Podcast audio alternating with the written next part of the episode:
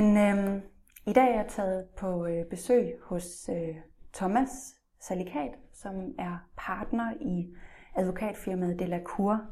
Og øh, vi, er, øh, vi befinder os her i nogle meget smukke lokaler øh, tæt ved Langebro i København. Og det er et, øh, det er et dejligt sted at være. Jeg kan mærke, at I, I er glade for at, øh, at arbejde her, selvom I også er travlt. øh, Thomas, du er, øh, jamen, du er nok en af de, de største og mest øh, respekterede øh, advokater inden for, for russisk jura, og øh, i hvert fald en af dem, som jeg har været mest nervøs for at skulle interviewe, fordi du har den her kæmpe viden om Rusland, og det, øh, det er jeg rigtig glad for, at du vil, være, øh, du vil dele med os i dag. Så jeg tænkte, hvis du vil starte med at fortælle kort om, øh, hvem du er, og måske lidt om din forhistorie med Rusland, og så kan vi bagefter tale lidt mere om, øh, om de juridiske aspekter. Ja, gerne. Jeg vil sige, der er i hvert fald ikke nogen grund til at være bange for noget som helst. Øh, øh, og øh, det forhold, at man har erfaring med Rusland, det er jo øh, kun noget, der burde være en fordel for, for alle, og jeg vil med glæde være med til at øh, gøre brug af min erfaring, så andre kan trække på den også. Øh, som du selv siger, jeg hedder Thomas Salikat. Jeg har øh, arbejdet med Rusland i rigtig mange år. Det er sådan, at jeg øh, startede med at have med Rusland at gøre, da jeg blev øh, optaget på sporofficersuddannelsen under den kolde, kolde krig, hvor jeg jo så var to år i forsvaret fra 79 til 81. Og derefter blev jeg så udsendt til den danske ambassade i Moskva som øh, vagtmester, altså en civil udsendelse, men selvfølgelig også en udsendelse, hvor øh, KGB var udmærket klar over vores baggrund. Øh, og da det var i den øh, dybfryserkolde periode af den kolde krig, så var der øh, stor bevågenhed fra sovjetisk side om vores øh, job der. Og der arbejdede jeg så et år øh, og, øh, som vagtmester og fik øh, en ganske god fornemmelse af Sovjetunionen og vilkårene for at leve i Sovjetunionen, og har derved den, øh, synes jeg, ganske pussy og øh, øh, på mange måder hensigtsmæssige øh, erfaring, at jeg har oplevet Sovjetunionen og øh, den tid fra, øh, hvor, hvor der stort set ikke var nogen udlændinge, øh, eller meget, meget få udlændinge i, i, øh, i Rusland. Og det gør jo, at, øh, at jeg kan øh, dele referencerammen med mange af de russiske partnere eller personer, vi i øvrigt kommer i kontakt med i kraft af vores arbejde, som øh, jo typisk bliver øh, forundret og også positivt overrasket over, at man kan dele oplevelser og erfaringer med dem helt tilbage fra, fra sovjetperioden. Det var faktisk dengang Leonid Brezhnev stadig var generalsekretær for det sovjetiske kommunistiske parti, at, at jeg øh, først boede i, i Moskva. Jeg kunne forestille mig, at mange russere, dem, de, de udlændinge, de møder, de har jo mest erfaring med Rusland efter 1991. Netop, netop. Og det er jo det, der gør det øh, skægt for mig, at øh, have bevaret kontakten og, og arbejdet med, med Rusland igennem alle de her perioder. Øhm, det, som øh, der så skete efter jeg var færdig på den øh, danske ambassade i Moskva, det var, at jeg øh, besluttede at læse i Odense. Øh, det, der nu hedder Sydjysk Universitetscenter, Odense Universitet dengang. En uddannelse, der hed øh, øh, Russisk Samfundsvidenskabelig Kombinationsuddannelse, hvor øh, Ben Jensen var professor. Og øh, den uddannelse valgte jeg, fordi det var muligt, øh, da jeg startede på uddannelsen, på to år at få øh, en øh, kandidateksamen der. Øh, med den baggrund, jeg havde, kunne jeg gøre det på to år. Men mens jeg læste, der blev man så øh, lavede man om på reglerne, så man ikke kunne påregne at have få lov til at få to kandidatuddannelser, selvom der overhovedet ikke var nogen, jeg optog plads for der i Odense, så øh, valgte jeg så bare at afslutte det efter et år, med, efter at have taget første del af, af uddannelsen der, øh, som jo altså bestod i dels øh, at man polerede videre på de russiske sproglige øh, færdigheder, øh, dels og ikke mindst i en uddybning af den øh, samfundsvidenskabelige øh, forståelse for Rusland og Sovjetunionen, som vi jo allerede havde fået som led i vores uddannelse som sprogofficer. Ja, der må Bent Jensen også være en rigtig spændende lærermester. Meget spændende. Det var en meget spændende tid i øvrigt, vil jeg sige, fordi det var jo stadigvæk under den kolde krig, og øh, der var der faktisk øh, en overvægt af folk, der var interesseret i Rusland og øh, russisk, der var det af ideologiske årsager, som ikke var helt sammenfaldende med mine og Ben Jensens øh, opfattelser af tingene. Og det var en ganske interessant periode også. Og jeg var selvfølgelig øh, øh, meget interesseret i, og, og, og havde mange spændende dialoger med Ben Jensen, de ting, han havde skrevet om.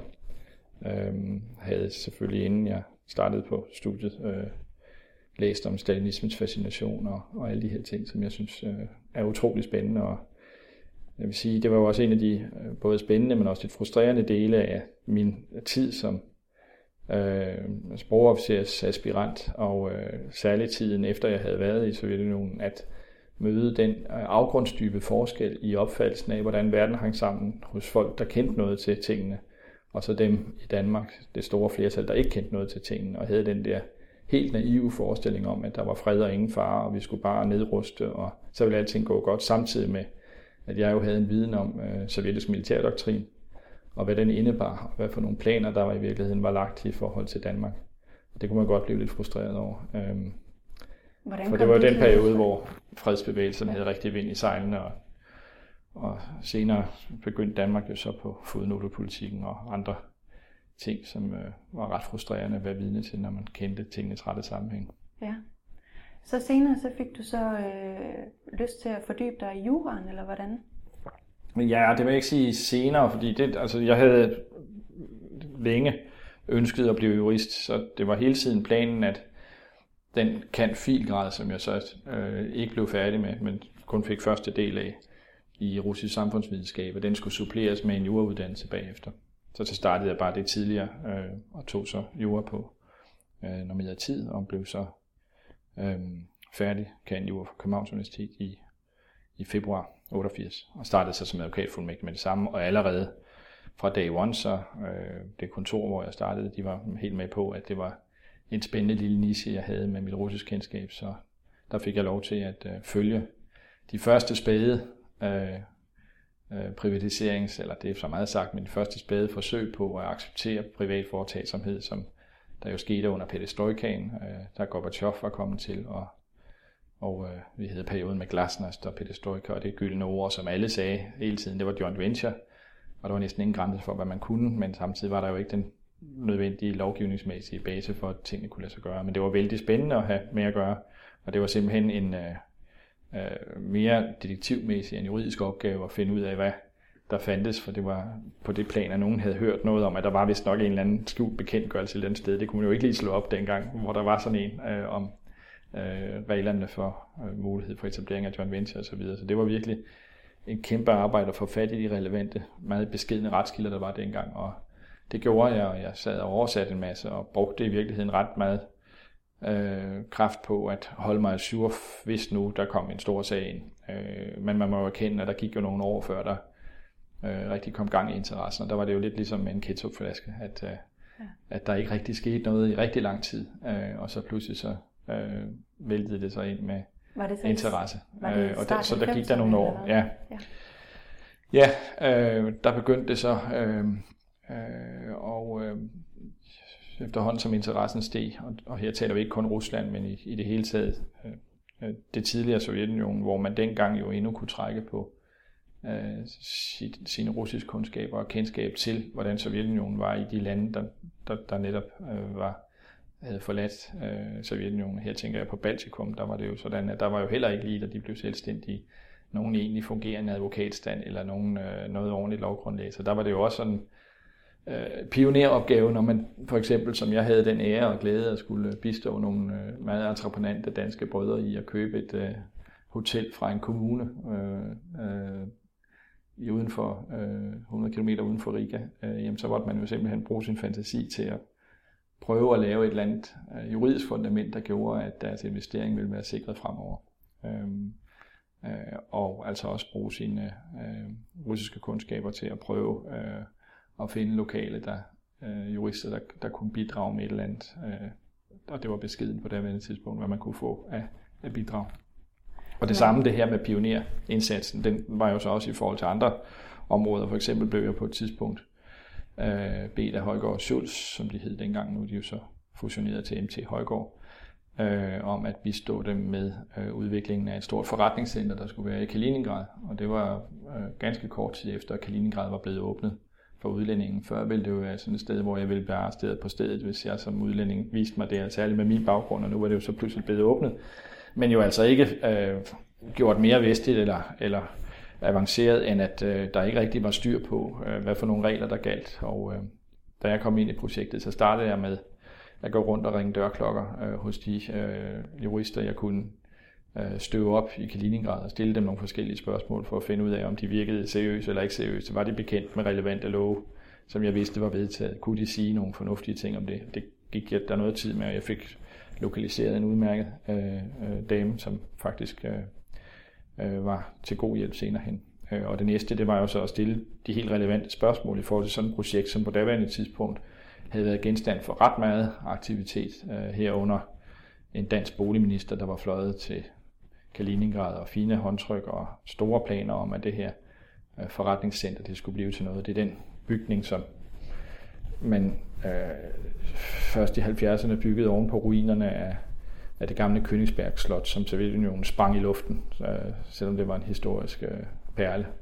Og så byggede man sådan en redsel af en beton øh, bygning, som skulle have huset det sovjetiske, altså den kommunistiske partis lokale afdeling, men som aldrig blev færdigt, og som stod som sådan en skamstøtte over systemets øh, utilstrækkelighed. Og det vil man jo både fra, fra øh, sovjetisk og dansk side gerne have renoveret og, og gjort til noget. Og der har været rigtig mange forsøg på det. Men det jeg startede med at stille mig selv spørgsmålet om, det var, jamen, er vi nu også sikre på, at dem, som man hidtil havde forhandlet med, nemlig guvernøren for regionen, altså Orblasten øh, i Kaliningrad, at det er de eneste, der har nogen rettigheder til det her.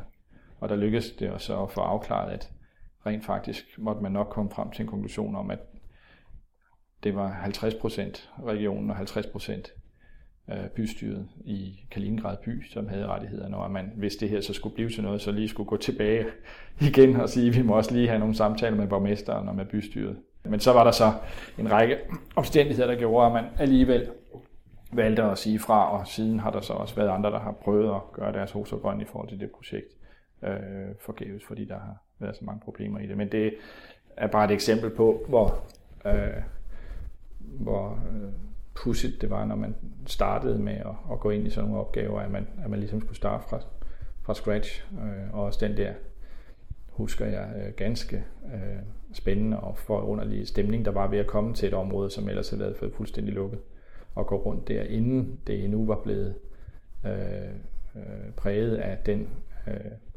øh, kapitalisme og vestliggørelse, som jo i dag præger øh, Kaliningrad-området i en helt anden grad. Hvordan altså der var det sådan, jamen det var jo sådan, at man, når man gik rundt i, i gaderne og i villakvartererne, så havde man jo fornemmelsen af, at der var gået øh, måske et år øh, max øh, siden 2. verdenskrig var slut. Altså, og der var stadigvæk huller i, efter, efter skud i, øh, der skudhuller i, i øh, villagernes vægge og og øh, altså den der fornemmelse af, at tiden stod stille, øh, var ganske besynderlig. Øh.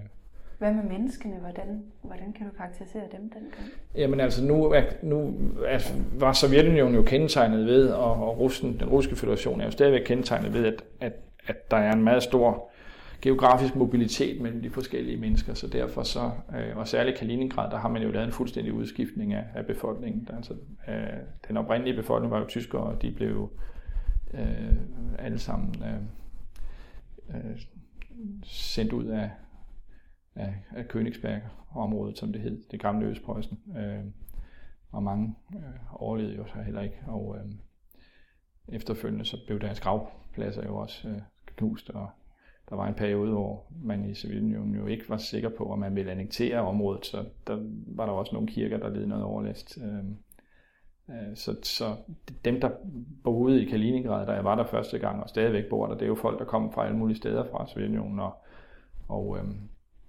og det vil sige, at øh, man mødte øh, folk med, med en forskellig øh, etnisk og kulturel baggrund. Øh, men, men som jo mest var præget af, at de var sovjetiske. Øh, og det vil sige, at deres øh, grundholdning var vel den, at, at øh, Kaliningrad var et øh, sovjetisk øh, område jo, altså det er klart, det lægger man meget vægt på øh, for dem, der bor der. Øh, men at man omvendt jo også var interesseret i at øh, kunne åbne sig mod Vesten og, og få del i den mælk og holdning, som man jo havde indtryk af flød i, i Vestens gader.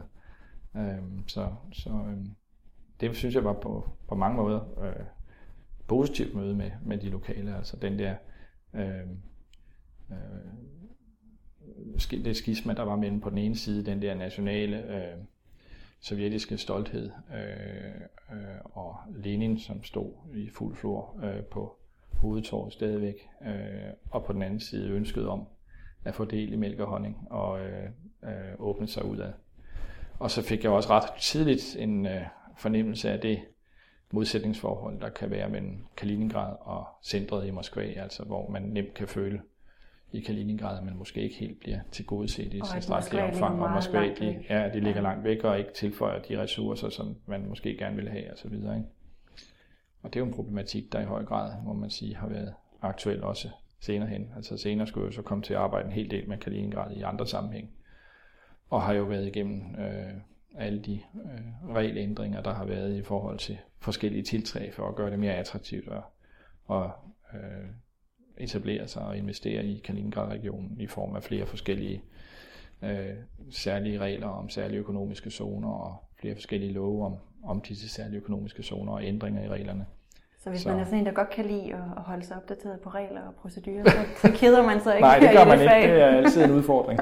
Det er helt sikkert. Ja, men ja. så du fortæller, at især efter 91, så bliver der åbnet op for, øh, for, øh, for danske virksomheder. De får, øh, øh, får øjnene op for det russiske marked.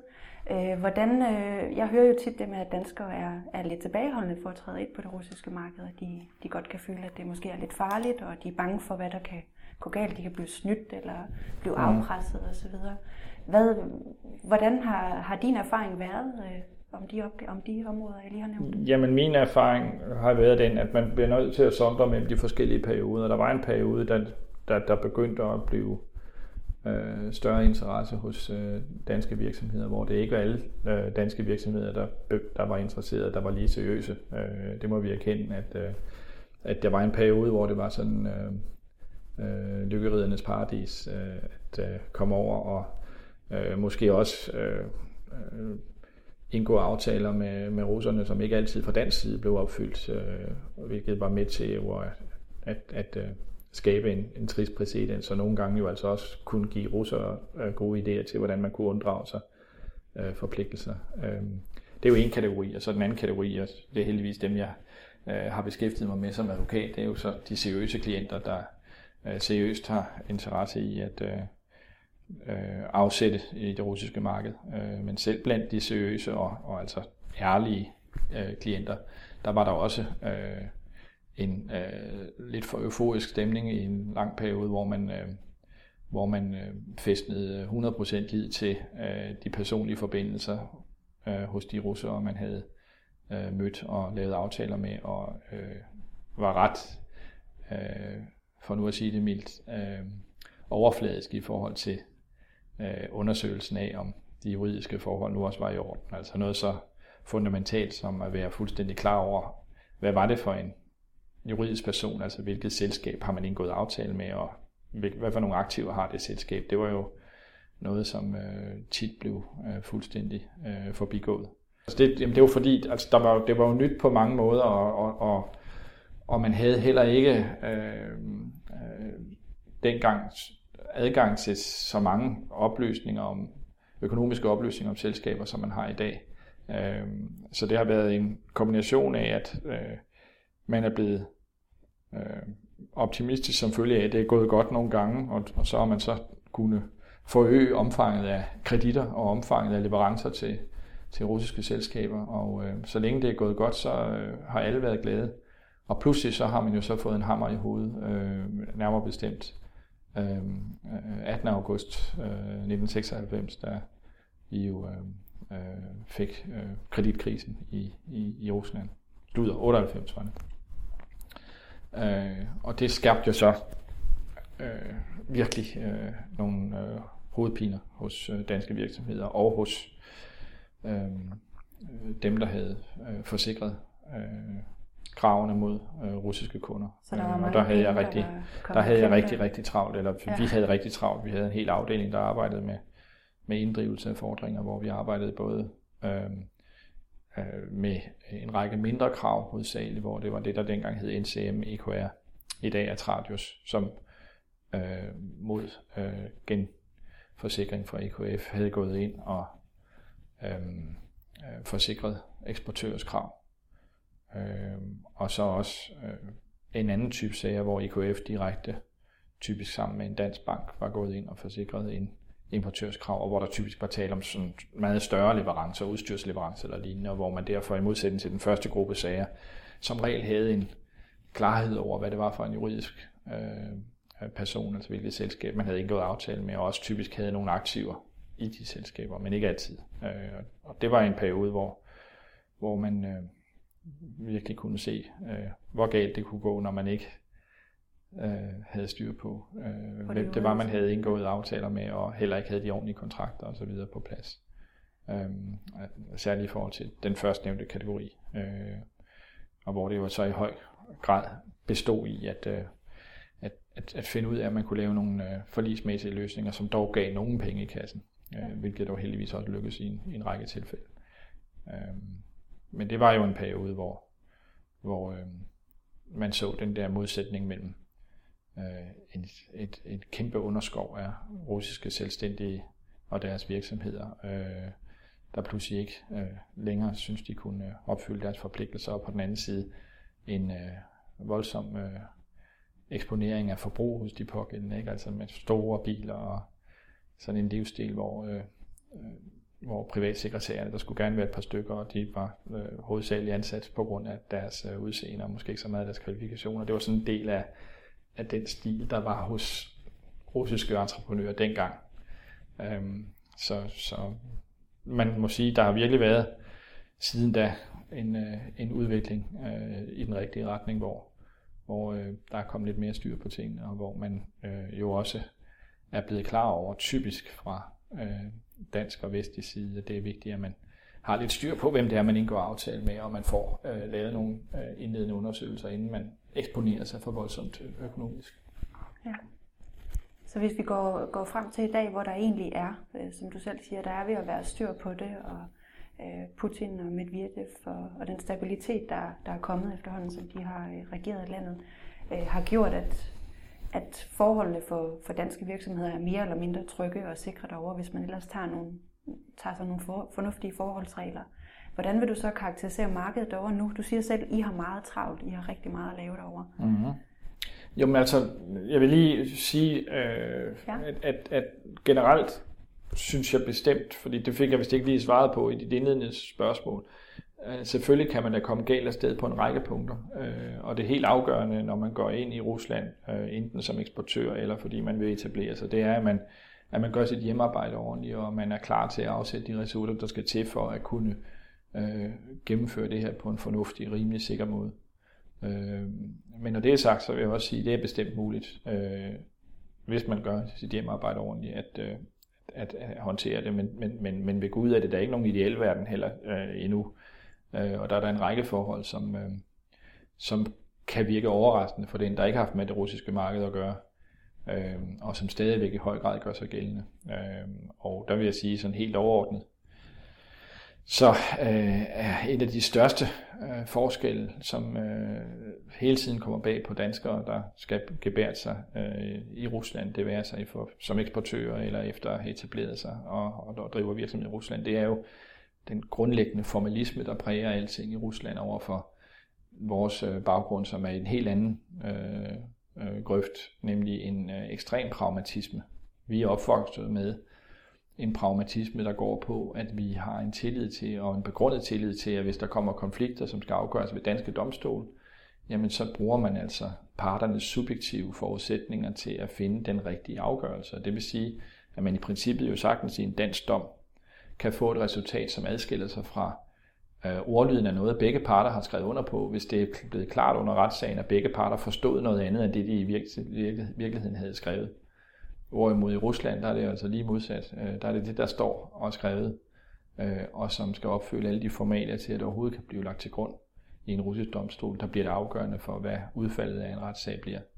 Og det gør, at man øh, som dansker øh, får øh, tit nogle øh, voldsomme overraskelser over, øh, at man øh, altså skulle have været lidt mere omhyggelig med øh, de kontrakter, som man har indgået, inden man indgik dem. Øh, øh, når man pludselig bliver klar over, at konsekvenserne af, at der er noget, der ikke er klart, eller nogle formalier, der ikke er overholdt, øh, øh, bliver åbenbare i forbindelse med en konflikt.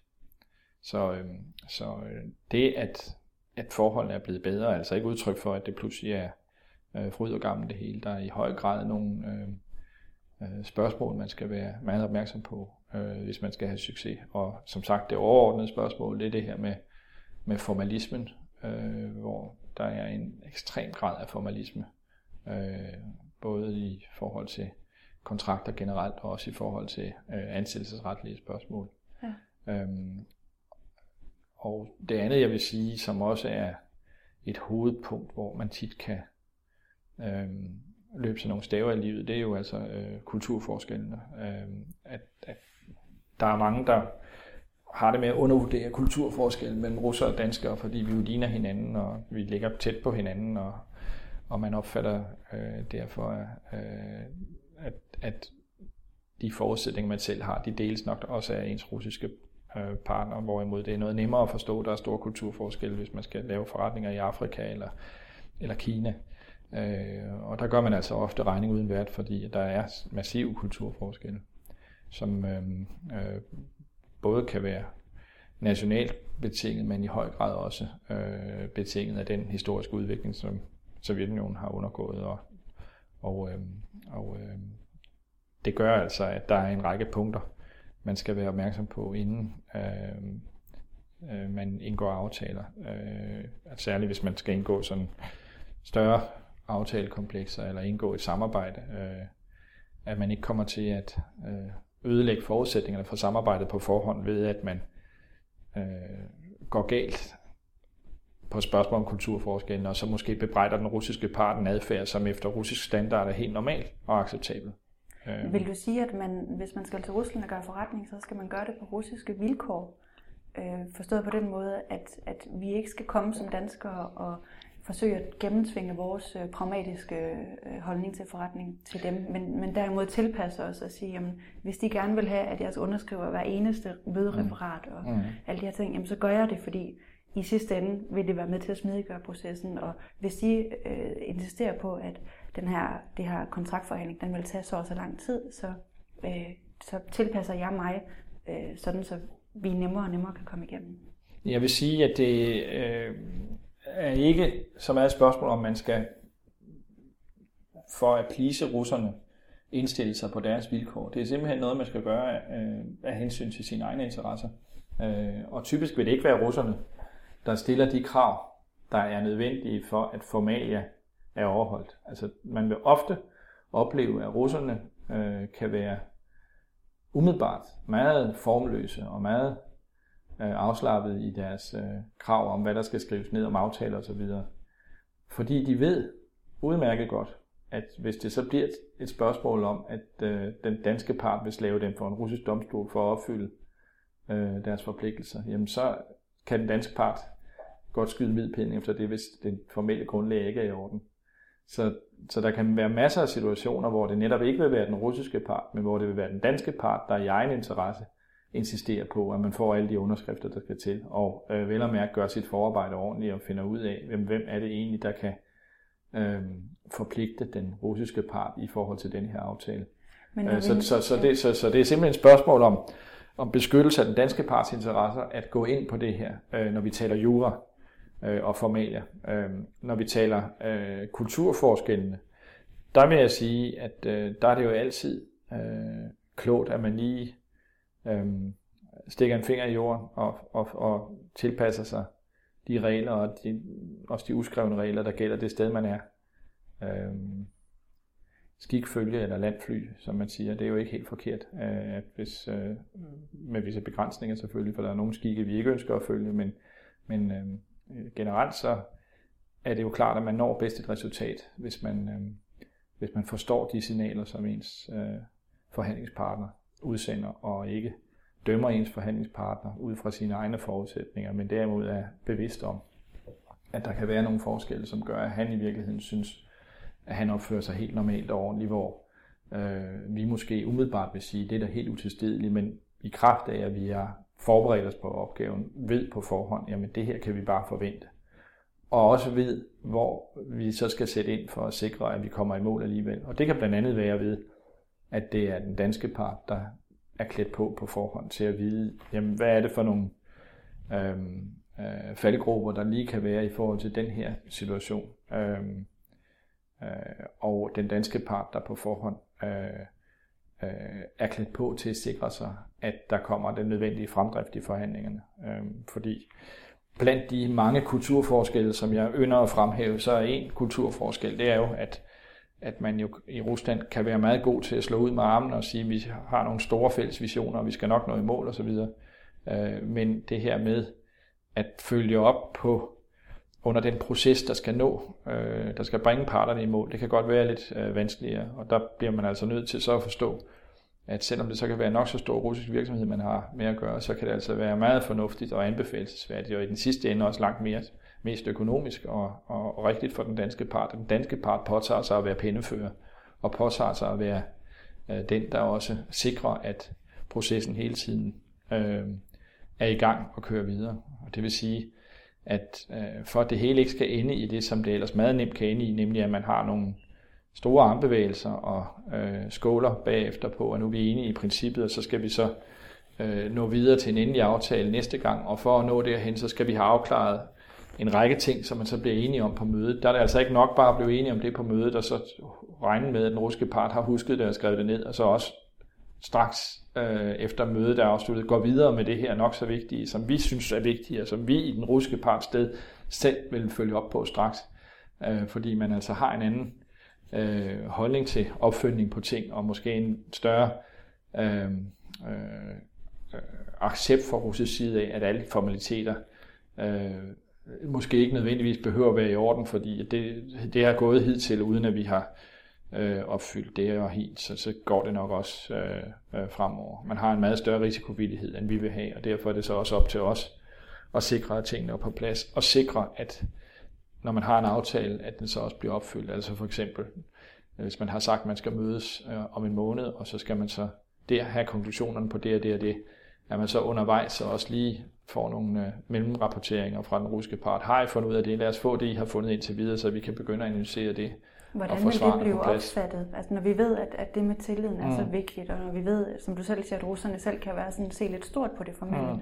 hvordan vil de så opfatte en, en dansk part, som er meget øh, ivrig efter at sikre sig mm. og har en øh, Thomas Salikat på ja, banen. Ja. Øh. Men, det, men det, det, det, som rent opfattes det positivt. Det, det kommer meget an på, øh, om det bliver præsenteret rigtigt. Øh, og og, og jeg vil så sige, at det er blevet nemmere øh, med tiden. Altså i starten, der var der jo mange, der var meget mistænkelige over, at der overhovedet kom en advokat på banen. Hvad er det dog for noget med en advokat videre. Men det øjeblik, at man så øh, får etableret den personlige forbindelse, så de kan forstå, at øh, advokaten i virkeligheden kan være til begge parters gavn. Altså hvis, det, hvis vi vel og mærke forudsætter, at begge parter har et fælles ægte ønske om, at et givet projekt kan blive til noget, så kan man øh, faktisk have en rigtig god øh, dialog på det. Og øh, øh meget ofte oplever jeg, at, øh, at jeg og, og øh, mine russiske partnere, de bliver øh, opfattet som, som sådan øh, mediator, som kan være øh, afleder for eventuelle misforståelser eller eventuelle frustrationer hos den russiske part, hvor min russiske øh, øh den seniorpartner hos øh, det advokatfirma, vi har haft kontorfællesskab i Moskva siden år 2000 med Avista, så kan være den, der øh, forklarer, at de er også gør de danskere, fordi der er de de forskelle. Så fuldstændig på samme måde, som jeg forklarer danskere, hvor mærkeligt det kan virke umiddelbart, at man som russer tænker og handler på den måde, så har han jo den tilsvarende erfaring i forhold til øh, øh, danske virksomheders øh, med russiske øjne mærkværdige måder at håndtere tingene på. Og øh, der får man altså ret hurtigt øh, skabt en, en konsensus om, at, at det er i alles interesse, at vi kommer videre, og at der er visse ting, der skal, der skal bringes på plads. Så der, hvor folk har den ægte øh, interesse i, at det her skal blive til noget, øh, så har vi faktisk ikke nogen problemer med det. Vi kan godt have nogle problemer med, at man indledningsvis øh, får at vide, at øh, det virker pedantisk, skal vi for eksempel spørge ind til øh, nogle oplysninger, som skal bruges til afgørelse af, om det er nødvendigt at underrette den føderale øh, konkurrencestyrelse eller ej. Øh, fordi der ikke er nok bevågenhed typisk hos russiske virksomheder om øh, de regler, som altså er ret så afgørende at overholde. Fordi worst case, hvis ikke man overholder et krav om, at man skal have en forudgående godkendelse fra konkurrencemyndighederne, ja, så kan det altså betyde, at hele aftalen er fuldstændig ugyldig. Og der, der, har, man, der har man hos mange russere en, en holdning om, at jamen, det har vi aldrig rigtig før gjort, øh, og det er gået før, så der er ikke sket noget, så derfor kan vi nok også leve med det her nu. Men det skal man jo altså passe meget på med, fordi øh, historien viser jo altså også, at selv ting, som har været åbenbare øh, øh, øh for, øh, ud fra et vestligt synspunkt, øh, pludselig er blevet håndhævet fra russisk side som øh, noget, der øh, var et problem. Og her tænker jeg på, at, at, at, at for år tilbage, der var det jo sådan, at man øh, øh, fortolkede de regler, der gælder for udarbejdelse af fine store prospekter ved aktieemission, som er formuleret på papiret for aktieselskaber. Den fortolkede man som kun relaterende sig til det, der hedder åbne aktieselskaber, altså selskaber, hvor der er et meget stort antal aktionærer, fordi det ikke giver nogen mening, hvis der kun er én aktionær eller to, at man skal sidde og lave et eller andet stort prospekt, som jo typisk i, i Danmark kun vil være relevant i forhold til børsnoterede virksomheder. Og sådan var 99% af markedet øh, givet, at man altså havde den opfattelse, at det der kun var noget, der kunne relatere sig til åbne aktieselskaber. Og kredit aktionærerne opsætter og ikke sakredit aktionærerne opsætter, altså lukkede aktieselskaber, hvor der kun var en eller to aktionærer. Øh, og pludselig så kom der altså så en praksis, hvor man sagde, jamen, der står jo ikke nogen steder, det kun gælder for åbne. Så det krav må jo også fortolkes som værende øh, relevant i forhold for lukkede selskaber, aktieselskaber. Og der skulle man jo så pludselig ud og lave de her prospekter, og nogen blev øh, meget nervøse for, om det så kunne betyde, at øh, man ville øh, røre ved gyldigheden af de selskaber, der var blevet etableret. Det er bare et eksempel øh, ud af mange på, at, at, at det ikke altid er logik, der ligger bag, hvad det er for nogle regler, der, der, skal, der skal gælde eller ikke skal gælde. Så det, at man måske ikke i øh, historisk har håndhævet øh, overholdelsen af en regel russisk i Rusland, det gør altså ikke, at man skal lade være med at, øh, at øh, være opmærksom på den. Jeg kan nævne en anden regel, som, som øh, man fra russisk side og øh, typisk heller ikke er opmærksom på, men som jeg altid øh, prædiker, at vi skal overholde, det er reglen om, at man øh, ikke må have 100% ejerskab af en øh, russisk virksomhed i to led. Og det vil sige, altså en russisk virksomhed, der er 100% ejet af et dansk selskab, der må det danske selskab så ikke være 100% ejet af et andet, tredje dansk, øh, øh, eller et, et andet dansk selskab. Og der, der kan man jo sagtens løse det problem ved, at man sørger for, at det danske selskab, der skal være ejer af det russiske selskab, så har 1%, øh, øh 1% af det selskab er ejet af et andet selskab i koncernen, eller en anden person, så er kravet overholdt. Øh, men, men, øh, men, men det er noget, jeg altid sikrer bliver overholdt, fordi jeg altså har oplevet før, at pludselig kan det være, at myndighederne går ind og siger, jamen har det krav været overholdt, og hvis ikke, så kan der pludselig være en risiko for, at man begynder at sætte spørgsmålstegn ved gyldigheden af det hele. Og det, at man kan finde på at ændre øh, mm. de her bestemmelser nærmest fra dag til dag. Ja, eller håndhæve dem. Eller håndhæve dem, altså, ja, på en måde, som man ikke regnede med. Det er måske også noget af det, der er med til at, at med til at nære den her opfattelse, at, at det at etablere sig i Rusland og mm. eksportere til Rusland, det er øh, et lidt farligt og et, lidt u- eller et meget usikkert område at mm. bevæge sig ind på. Jo, men altså jeg vil da sige, det er da også det er da mere vanskeligt øh, land at, at arbejde i, end hvis det var Sverige eller Tyskland. Det er der ikke nogen tvivl om. Men øh, omvendt må man jo også være opmærksom på, at øh, det er et kæmpe marked, der ligger der. Så det, at, at man lige skal være lidt mere øh, grundig og gøre et forarbejde, der er noget større, end hvis man skulle eksportere til Sverige eller Tyskland, er jo ikke udtryk for, at det øh, er så noget, man skal holde sig fra, fordi så snyder man sig jo selv for en øh, rigtig stor øh, og interessant øh, mulighed for at forøge sin omsætning på et stort øh, marked, som jo ikke mindst er relevant i, i disse tider, hvor de øh, ja, magterne inden for EU jo altså er præget af recession. Ikke? Øh, Thomas, jeg kunne godt tænke mig også at spørge dig kort om øh, det med, når man så, hvis du har etableret dig i Rusland og egentlig skal have de her russiske ansatte, er der så nogle øh, mulige faldgrupper i forhold til vores øh, generelle måde at ansætte på i Danmark?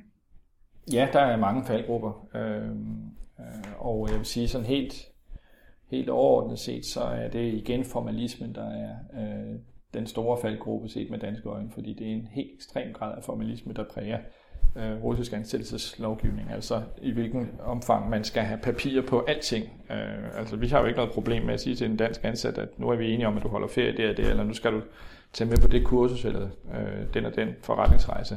Alting skal i Rusland formaliseres ved nogle af generaldirektøren underskrevne prikasser, altså instrukser, øh, og, øh, og der skal bare være styr på, på al dokumentation. Øh, plus at vi også skal være opmærksom på, at at øh, det at komme af med medarbejdere øh, er øh, meget vanskeligere i Rusland, end det vil være i Danmark. Øh, øh, hvis vi taler om øh, almindelige medarbejdere, der øh, er det i princippet øh, så besværligt at øh, fyre øh, almindelige medarbejdere, fordi de ikke er gode nok, at man øh, øh, vores råd i langt de fleste situationer vil være, at man skal lave en aftale med dem, hvor man simpelthen øh, laver et frivilligt forlig om deres fratræd. Øh, der kan selvfølgelig være øh, sager med sådan særdeles grov misligeholdelse, hvor det ikke er nødvendigt, men i langt de fleste sager, der vil det være billigst for den danske øh, arbejdsgiver eller den danske virksomhed, der ejer en russisk virksomhed, som skal afskede en medarbejder, at, at øh, få lavet en, øh, en, øh, et, et, et, et retsgyldigt dokument om, at parterne er enige om at skilles på nogle nærmere angivende øh, vilkår. Øh, og øh, det er en af de faldgrupper, hvis ikke man er opmærksom på det på forhånd, og så har fået malet sig hårdt op i et hjørne og lavet et kæmpe modsætningsforhold til en, man har øh, bortvist, uden at have papir, der kan vise, at man faktisk er berettiget til det i retten, øh, jamen så øh, jo, jo, jo, jo sværere kan det så være at, at, at få den pågældende tilbage på banen igen og få lavet sådan en frivillig ordning, som gør, at den øh, arbejdsgivervirksomheden øh, kan slippe for at, at blive idømt et efter danske øh, målestokke fuldstændig urimeligt øh, økonomisk øh, krav for øh, noget, som øh, vi med vores pragmatiske, øh, subjektive opfattelse øh, vil synes var, var en helt legitim adfærd i forhold til afskedelse. Så, så der er det altså meget, meget vigtigt, at man er med på, at øh, der er nogle helt specifikke afskedelsesgrunde og procedurer, der skal overholdes, og øh, at man som sagt som hovedregel bør stræbe efter at få en frivillig aftale om fratræden. Øh, når vi så taler om, om øh, øh, generaldirektør. Jeg kalder dem generaldirektør, for det er den direkte oversættelse af generaldirektør. Øh, og så for ligesom at markere, at det er for en russisk virksomhed, så oversætter jeg altid med generaldirektør, selvom vi jo i den sammenhæng mere forbinder det noget med statsbanerne eller sådan noget. Men øh, når man skal øh, have med generaldirektør at gøre, så er det jo øh, faktisk øh, ikke sjældent øh, danske generaldirektører, der bliver sat ind i russiske virksomheder. Der skal man altså være meget opmærksom på, at, øh, at, at der er ting, der kan være i en dansk ansættelseskontrakt, som ikke har gyldighed i Rusland. Og øh, der skal foreligge en russisk ansættelseskontrakt for, at vedkommende kan få løn øh, øh, fra den russiske virksomhed. Øh, og der bør man altså være meget, meget omhyggelig, når man laver aftalegrundlaget, for ikke at komme i en situation, hvis der opstår et modsætningsforhold senere hen, hvor den danske generaldirektør for en russisk virksomhed kan løbe fuldstændig om hjørner med arbejdsgiveren ved at øh, øh, øh løbe fra de forpligtelser, som han måske havde påtaget sig i forhold til en dansk ansættelsesaftale, der galt efter dansk ret, men som ikke kan håndhæves i Rusland. Øh, så der er en række øh, faldgrupper der, man også skal være opmærksom på. Igen øh, formalismen, hvis man skal af med vedkommende, at man er opmærksom på, at han kan kun afskedes som udgangspunkt, når han er på arbejdspladsen, og det vil sige, hvis han er klog nok til at lægge sig syg lige inden, så øh, kan han bestride gyldigheden af en instruks om hans afskedelse, hvis den er afgivet på et tidspunkt, hvor han ikke er tilbage på arbejdspladsen, osv. osv. Der er så mange øh, øh faldgrupper i forhold til det her, hvor det er kendetegnende, øh, at det altså ikke er, hvad vi med vores snusfornuft opfatter som værende ret og rimeligt, der er det, der nødvendigvis er gældende, men at man ofte får nogle øh, juridiske resultater i Rusland, som de fleste af os danskere vil vende de hvide øjne øh, på og sige, det kan da ikke være rigtigt, altså hvis man har en, der virkelig har gjort sig skyldig i væsentlig misligholdelse, at man ikke bare kan give ham et spark bag i, men ovenikøbet må finde sig i, at han kan fremkomme med nogle krav, som man ikke havde regnet med, fordi man ikke har været opmærksom nok på øh, papirgangen og på at få afrapporteret fra virksomheden, hvad har været indberettet i forhold til tjenesterejser og alt muligt andet. Altså ofte er der jo, fordi vi er så tillidsfulde, et tillidsforhold mellem øh, ejerne af en virksomhed, altså en dansk generaldirektør. Hvis den danske generaldirektør bryder den tillid, så øh, vil den danske part ofte være ganske dårligt stillet, fordi øh, den danske part måske ikke har været øh, i tvivl om, at de ting, der har været indberettet, øh, og som ligger i bogholderiet i virksomheden, også har stemt overens med sandheden. Øh, men hvis, hvis der, man har at gøre med en skrupelløs øh, øh generaldirektør, der ikke har overholdt reglerne, og faktisk bare har indberettet, at han er på tjenestrejse en masse, og, og skal have en masse udgifter dækket, og, og hvad ved jeg. Øh, eller at han har optjent en masse ferie, som øh, øh, han aldrig har afviklet, selvom han rent faktisk har afviklet øh, jamen, så kan man altså risikere, at man i Rusland kommer til at stå i nogle fuldstændig absurde øh, øh situationer over for sådan en, en type. Så, så øh, alle de der øh, problemer, dem skal man bare helt være opmærksom på på forkant, så man får indrettet sin virksomhed og sit kontraktgrundlag på en måde, der gør, at der er taget hånd om de ting så godt, som det nu kan lade sig gøre på forkant. Og det er blandt andet noget med, at man jo øh, får en klar øh, definering af øh, øh, rangforholdet mellem forskellige kontrakter, og hvad vedkommende skal være forpligtet til og ikke skal være forpligtet til. Og at man får indført sådan en ordentlig øh, øh monitoring og kontrol øh, af, at øh, de ting, der er aftalt, så også er det, der rent faktisk bliver registreret i virksomheden. Så en tommelfingerregel, det er, at øh, du skal hente juridisk bistand ind mange flere gange, og i mange flere tilfælde, end du ville have gjort i din ja. forretning. Ja, det vil jeg sige. Og, og jeg vil sige, at, at øh,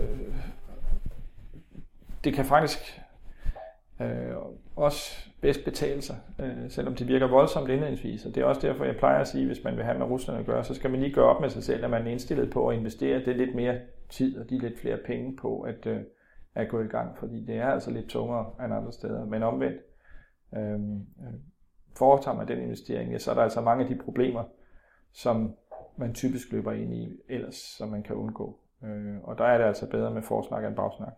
Ja. Øh, og at øh, have forberedt sig på forkant. Det skal selvfølgelig alt sammen være sådan rimelig afbalanceret, fordi det er klart, at man kan også bruge øh, helt umanerligt store ressourcer på kontrol og kontrol og, og ekstra apparater, men at man i hvert fald prøver at finde en øh, modus vivendi, hvor man på forkant øh, har sikret sig mod de mest åbenbare øh, problemer øh, og har indført nogle kontrolsystemer, der er til at håndtere, men som samtidig altså også vil samle op, øh, hvis det er, der er noget, der øh, ikke er, som det skal være.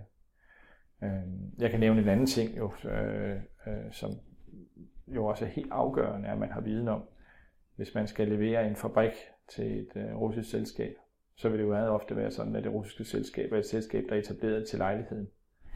Øh, og øh, der er det jo altså så ikke nok, hvis man kommer hjemmefra og har lært, at vi skal sikre os, at øh, hvordan det her selskab tegnes, og at tegningsreglerne for selskabet er overholdt, fordi der altså i russisk ret er øh, regler om såkaldt store øh, transaktioner.